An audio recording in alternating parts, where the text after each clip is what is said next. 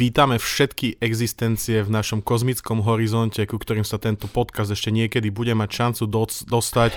My sme slnečná zostava, ja som Matúš, zo tu sedí Marian a dnes je naša výročná 27. epizóda. Marian, o čom sa budeme baviť? Verím, že prežijeme klub 27 a keďže sa nám blíži jesen na rovnodennosť, tak sa dnes budeme rozprávať o rovnodennosti, o slnovrate a o kalendároch. Mhm, takže ty budeš ako taký ten povinný článok, čo majú všetky médiá každý rok, vždycky, keď eh, sa mení ročné obdobie, že pozor, je rozdiel medzi astronomickou jeseňou a meteorologickou oh, jeseňou. Výborne, hej. trafil si jeden bod, ktorý tam máme. Áno, áno. Tak... Hej, hej, potom eh, pred dušičkami si povieme o tom, aké sú plné vlaky a že si treba kúpiť eh, miestenku. A dozy zobrať domov, či to býva? Presne tak. Áno. Dobre, a predtým ako začneme, tak by sme si mali povedať nejaké staré, nové správy.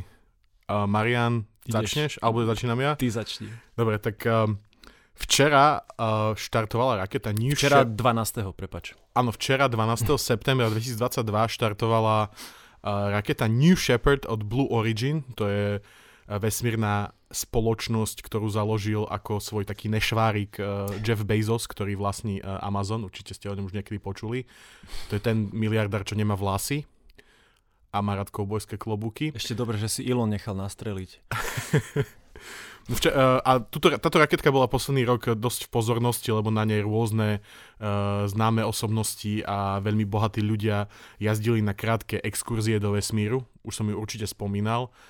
A včera uh, sa, sa odohral asi jej, jej najväčšie zlyhanie zatiaľ a táto raketa musela použiť záchranný systém na to, aby sa od nej oddelila kapsula a dostala sa do bezpečia, lebo uh, ten motor začal pár sekúnd predtým uh, robiť rôzne farby, čo väčšinou znamená to, že sa to volá, že, uh, uh, jak sa to povie, že rich exhaust, že máš akože bohatý ten výfuk, mm-hmm. ale v podstate to väčšinou znamená to, že ten motor začal papať sám seba Okay. Hej, teda začal, začali tam horieť iné veci ako to palivo, čo má horieť, čiže preto to mení farbu mm-hmm. a je to viacej e, neprehľadný ten, ten výfuk, čo z neho ide. A toto sa začalo teda diať a následne automaticky sa spustil systém oddelenia tej kapsule uh, od zvyšku rakety. Našťastie v nej nešli žiadni milionári ani... Miliardári? Ani miliardári, áno. Ani uh, bol tam, boli tam nejaké vedecké experimenty, pokiaľ viem. Čo bolo dobré, lebo táto kapsula, keď sa oddelila, tak ona musí veľmi rýchlo akcelerovať, aby sa dostala od tej rakety, ktorá môže vybuchnúť každú chvíľu čím skôr. Mm-hmm. Čiže tam zažila, že obrovské, obrovské preťaženie a následne aj pri tom spomaľovaní tak zažila tzv. že minusové gečka. To je vlastne, mm-hmm. vieš, ako preťažené v opačnom smere. Mm-hmm. A no, je to dosť problém pre Blue Origin, pretože posledný rok uh, tieto rakety štartovali viackrát a bol všetko v poriadku a teraz tá istá raketa, ktorá už vyniesla niekoľko ľudí do, na kraj vesmíru na pár minút, uh, tak úplne zlyhala a bola zničená. Takže pravdepodobne tieto lety uh, sa nebudú tak skoro diať. Mm-hmm. Tak neviem, koľko majú tých, tých, akože tých boosterov, tých prvých stupňov, ktoré to robia, ale mám pocit, že teraz nemajú si žiaden, ktorý by mohli poslať zase do, na tú hranicu vesmíru takže asi budú uh, nejaký ten čas nefunkčný a je otázne, že či budú sa chcieť ľudia vrátiť do týchto, uh, do týchto letov, lebo toto, čo sa stalo, je dosť strašidelné. No. Mm, sa to odohralo v časti letu rakety, ktorá sa volá, že Max Q, čo je vlastne ten maximálny aerodynamický tlak, ktorý zažíva raketa počas štartu. Teda ty, ty štartuješ v tej najhustejšej atmosfére, hej, ktorú by som mm-hmm. povedal, že taká proste hustá polievka, do ktorej dáš lyžicu a tam ostane stať. Mm-hmm. A postupne ideš hore, hore, hore, zvyšuje sa ti rýchlosť a zároveň sa uh, je atmosféra stále rečia a rečia. A v tom bode, kde máš že najvyššiu rýchlosť s najväčšou hustotou atmosféry, tak to sa volá Max Q a v tom, mm. v tom bode vlastne aj tá raketa zažije ten, tie najväčšie tlaky, tie najväčšie... Od, nie otrasy, no. skôr akože najväčšie sily, ktoré pôsobia na, na tú raketu samotnú.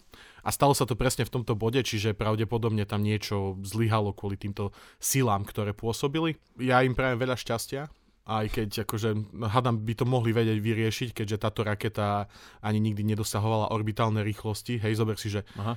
že oni vlastne iba sa vystrelia, iba sa pozná chvíľu do vesmíru a ono to spadne hneď dole. Čiže ani zďaleka nedosahujú orbitálnu rýchlosť, hej, nejakých uh, mm-hmm. 7000 km za hodinu. Mm-hmm a teda to není až tak náročné, ale stále je to raketová veda samozrejme. Oh. Dobre, priatelia, poslucháči, ja by som vám chcel pripomenúť našu novú aktivitku, ktorú sme si s Matušom založili. Máme čitateľský klub, e, lomeno čitateľský denník si tiež môžete k tomu viesť. A už o tri týždne sa budeme baviť o knižke Izaka Asimova Základňa, alebo Foundation, alebo aký je ten tretí názov?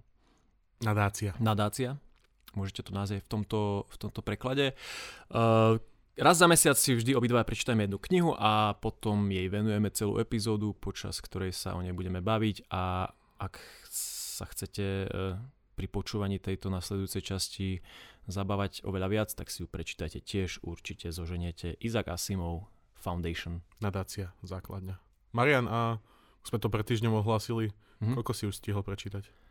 O, však není až taká hruba. Dobre, prejdime to ďalšou novinkou, teda uh, ďalšou pripomienkou, uh, ktorou je to, že nové termíny štartu misie Artemis 1, ktoré, ktorá sa oddialuje stále od nás, uh, sú aktuálne, sa pohybujú niekedy okolo toho 24. septembra by vraj mohlo byť, že testovacie tankovanie a potom niekedy možno, že 27. septembra alebo 2. oktobra uh, by mohol byť ten reálny štart. Uh-huh. To ale samozrejme je ešte stále ve- veľmi teoretickej rovine. Je to vo hviezdách, Je aj to- keď to ešte nie je vo hviezdách. Haha. Dobre, ten Na všetko mám jasnú odpoveď. Dobre, dosť. Marian, dvere sú dvoje, ale vidí, prosím. A, takže my to sledujeme stále s napätím a budeme vás o tom informovať a ja dúfam, že to budeme sledovať a že na to budeme mať čas, keď si títo uh, vici špáni uh, vymyslia, že už to bude štartovať. Ale teraz, Dohodnuté. ako vždy, Marian, uh, je pripravené pódium pre teba a ja chcem počuť niečo nové o rovnodennosti a kalendároch a um, tom, kedy skončí svet podľa Majov. Jaj, vidíš, tam sme sa nedostali. Už mal dávno skončiť, takže už toto všetko je navyše a mo- mali by sme si to vážiť. No jesená rovnodennosť u nás v Bratislave nastane 23.9. o 3.03 ráno. To je Mm, budúci piatok. Neviem tieto dni len tak z hlavy, ale hej, asi hej. Idem na koncert, tak si pamätám. Ja, hej, hej. No, slnko bude svietiť približne 12 hodín a čo znamená, že deň a noc budú približne rovnako dlhé. Nie je to, že úplne takto presne a my si o chvíľku povieme prečo. Uh, po anglicky sa to nazýva equinox, uh, je to odloten- odvodené z latinčiny. Znamená Equinox, hej? To, že equin, equinox. Hovorí sa kv? Nie iba, Equinox. nie iba k? Dobre. H, tam je U. Equinox. Hej, hej. Equinox. No znamená to, že equal night, teda že rovnaká noc. A od tohto dňa sa dni budú skracovať až do 21. decembra, keď nastane slnovrat. A to je inak krásne slovenské slovo, že slnovrat. Tak slovanský, krásne. Hej, sa ti vracia slnce. No. No, Ale nemalo by to tak byť, že akože ten zimný mal byť sl- slnodchod? skôr ten letný, Počkaj, lebo od zimy sa začnú dni predlžovať. jaj? Mhm.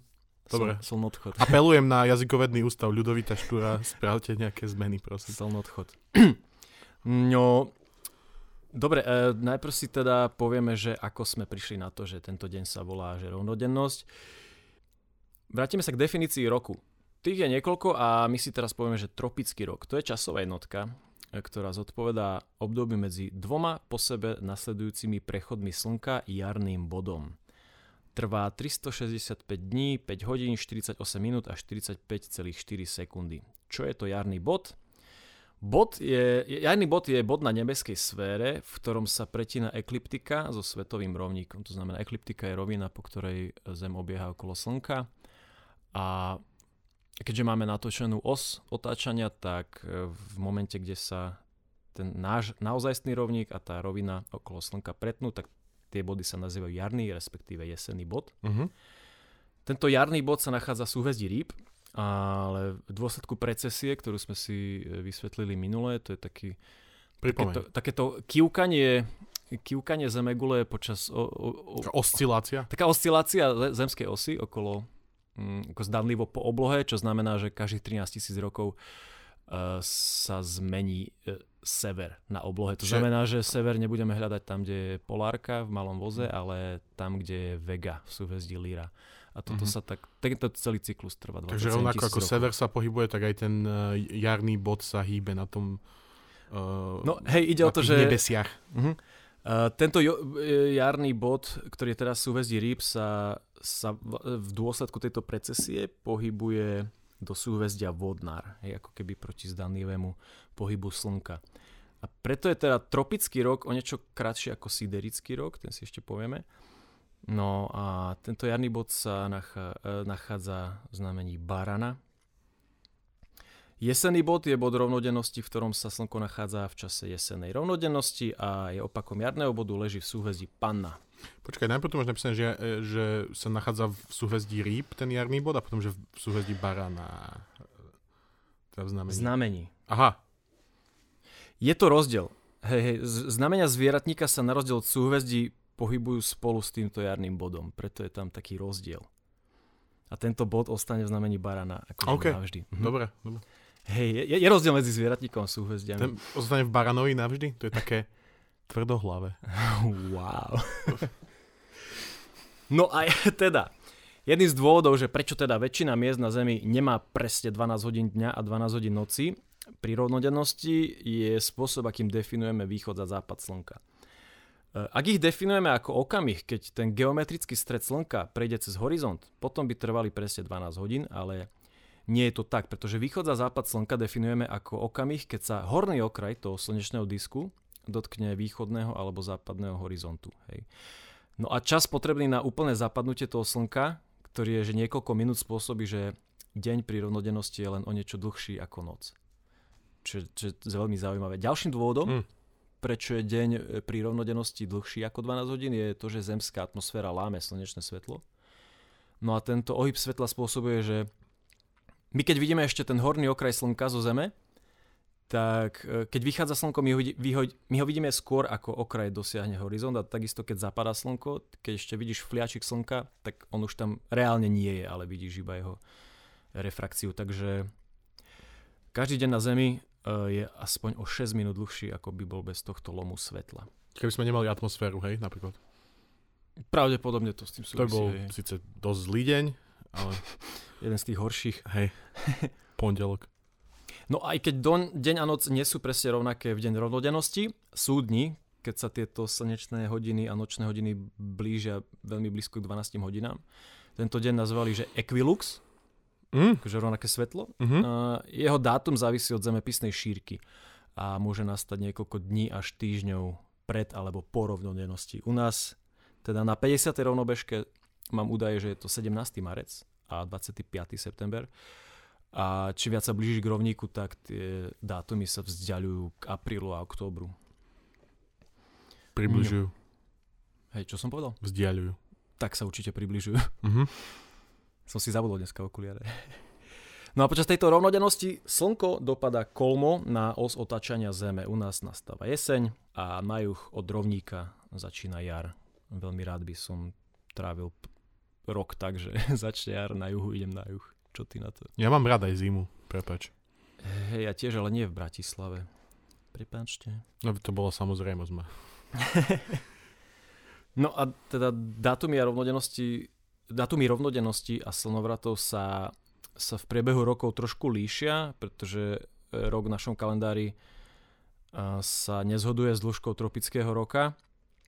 A, a teda to tak osciluje, ale potom e, v pridávaním priestupných e, dní sa to zase nejak opäť vyrovná. Takže ak sa s tebou niekto háda, že je to 22. je to 23 treba sa pozrieť presne, lebo môžete mať obidva pravdu, teda jeden z vás v jednom Mhm. mm-hmm. momente. No. Dnešný e, kalendár, ktorý my používame, mm, je gregoriánsky kalendár, má 365 dní v bežnom roku a 366 dní v priestupnom. Ale naša planéta obehne okolo Slnka z, približne za 365,24219 dní. E, Dnešný gregoriánsky kalendár má 365 dní e, v bežnom roku a 366 dní v priestupnom, ale naša planéta obehne, obehne okolo Slnka nie za 365 a presnú štvrtinu dňa, to znamená, že to načasovanie rovnodennosti a slnovratov sa pomaly odchyluje od gregoriánskeho kalendára a teda slnovrat nastáva každý rok o 6 hodín skôr a teda toto nahromadené oneskorenie sa natoľko zväčší, že prípadne na ďalší dátum. No aby sa teda ten kalendár zosúladil s tropickým rokom, takmer každé 4 roky zavádzame priestupný deň. No a časom sa teda tie dátumy opäť posunú na skorší dátum. Ako som spomínal v predchádzajúcej epizóde, priestupný deň pridávame každé 4 roky s výnimkou, ak e, je ten rok deliteľný 100. Bez zvýšku bez zvyšku, lebo potom sa nám zase nazbierajú už príliš dni navyše. Mm-hmm. Ale zároveň, keď je deliteľný 400, tak sa pridáva. Mm-hmm. A tým pádom e, nenaberieme až taký, taký posun v priebehu tisíc ročí. To znamená, že najbližšie to bude taký rok čo? 2100 nebude priestupný. Nebude priestupný ani 2200? Ani 2200, ani 2300. Ani 2400, hej? Yes. Odkažte. Odkažte. No, čo sa týka slnovratu, ten zvyčajne nastáva 21. júna a 21. decembra, ako sme spomínali. Jav slnovratu je spôsobený sklonom zemskej osy od tejto roviny ekliptiky a obehom Zeme okolo Slnka. Ide o miesta na dráhe obehu Zeme okolo Slnka, v ktorých platí, že zemská os smeruje najviac preč od Slnka alebo najviac smerom k Slnku. Hej. To naklonenie osy. No a takáto poloha Zeme spôsobí, že tá severná pologuľa alebo južná je ožarovaná slnkom intenzívnejšie a tým pádom sa Aj najdlhšie je mu vystavené vlastne, alebo najkračšie v tom, hej, hej. V tom, počas toho. Mhm. Ide aj o vlastne ten uhol, pod ktorým dopadajú slnečné lúče na, na Zem. Hej. Čím kolmejšie, tým lepšie. No a počas tohto uh, slnovratu sa Slnko nachádza uh, v letnom slnovrate sa nachádza v súhvezdí blížencov, to sa nazýva, že letný slnovratový bod. Uh, hej, takže preto blížencov nevidno na nočnej oblohe v lete, pretože ich vidíme ako keby že cez deň a práve cez deň prechádza slnko. No v deň zimného slnovratu je u nás na severnej pologuli najkratší deň v roku a čím ideš severnejšie, tým máš menší čas slnečného svitu. Opačne na južnej pologuli je najdlhší deň a čím južnejšie, tým dlhší čas.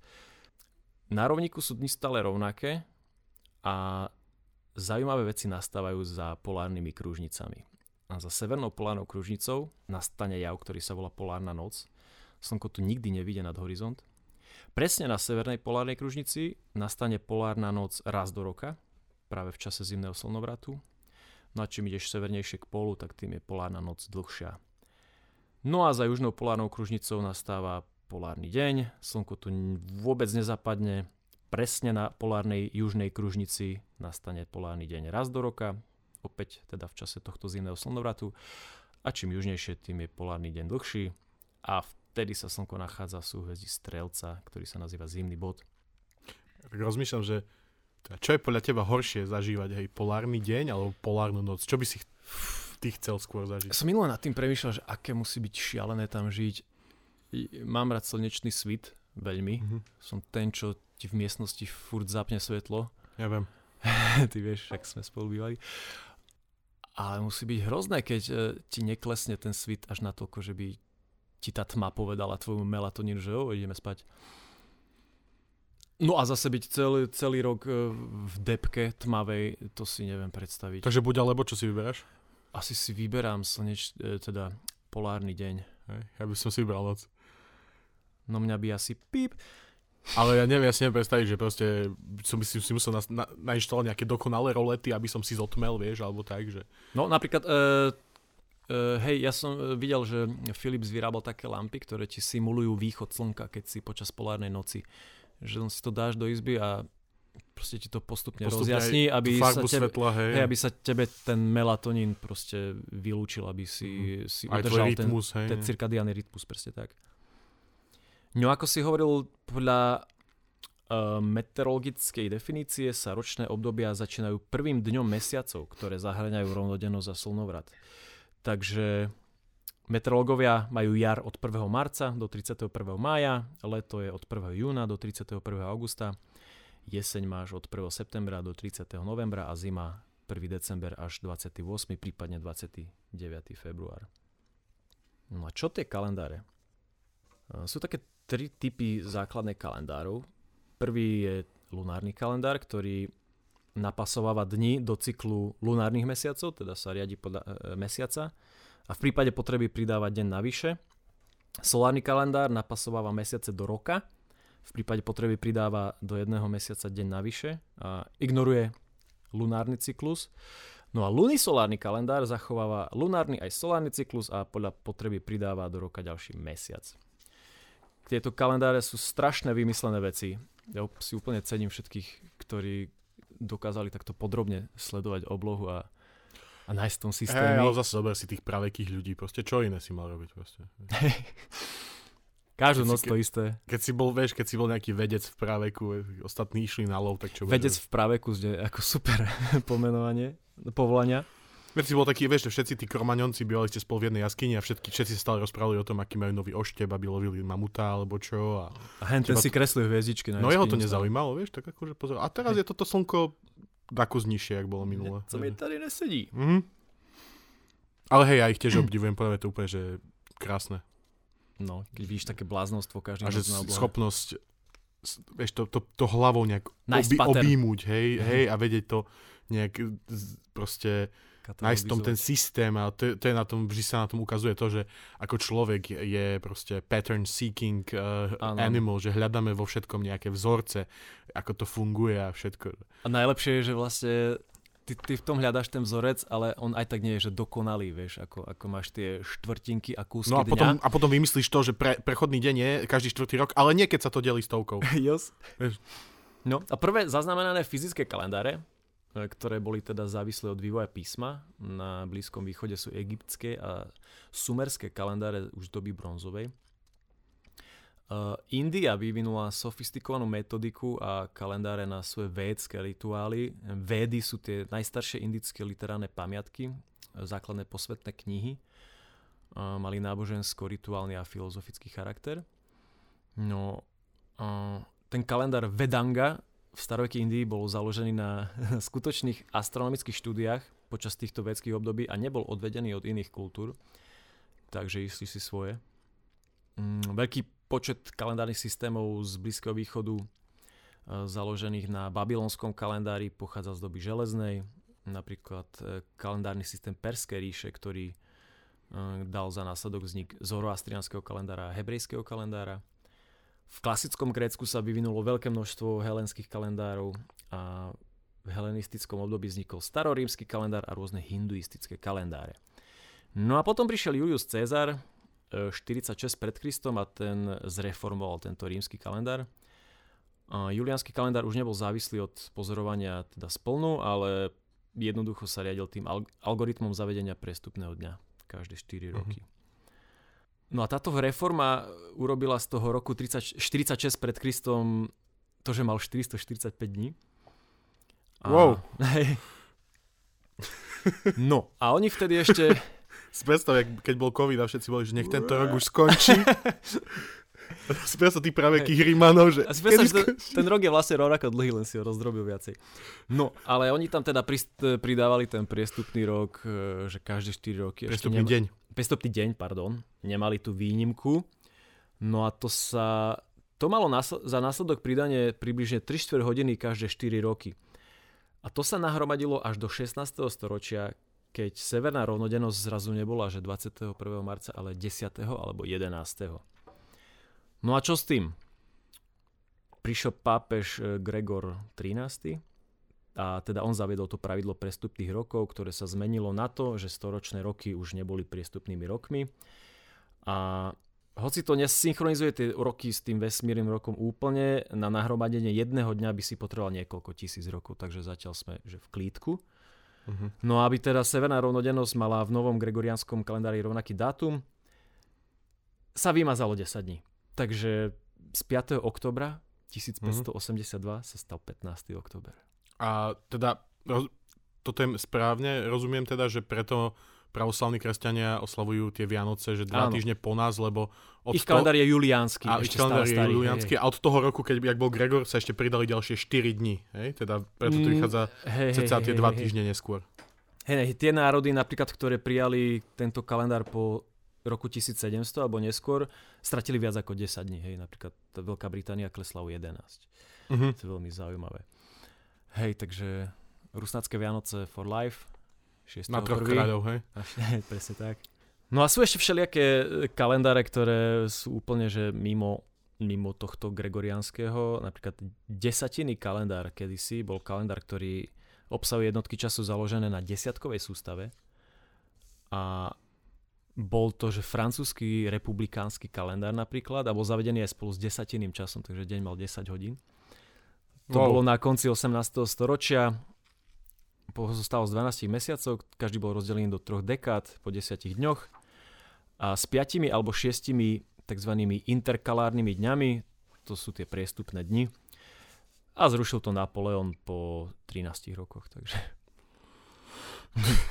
To je inak veľmi pekné, že teda väčšina sveta sa aspoň dohodla na tom kalendári. Si predstav, že by v hm. Spojených štátoch okrem inej metrickej e, akože jednotkovej sústavy mm-hmm. používali ešte aj nejaký vlastný kalendár, Ježiš že by si ešte toto musel prepočítavať. Hej. Tak už stačí, že tam napríklad kalendár sa začína, že nedeľou, týždeň, nie? Či to iba v Británii?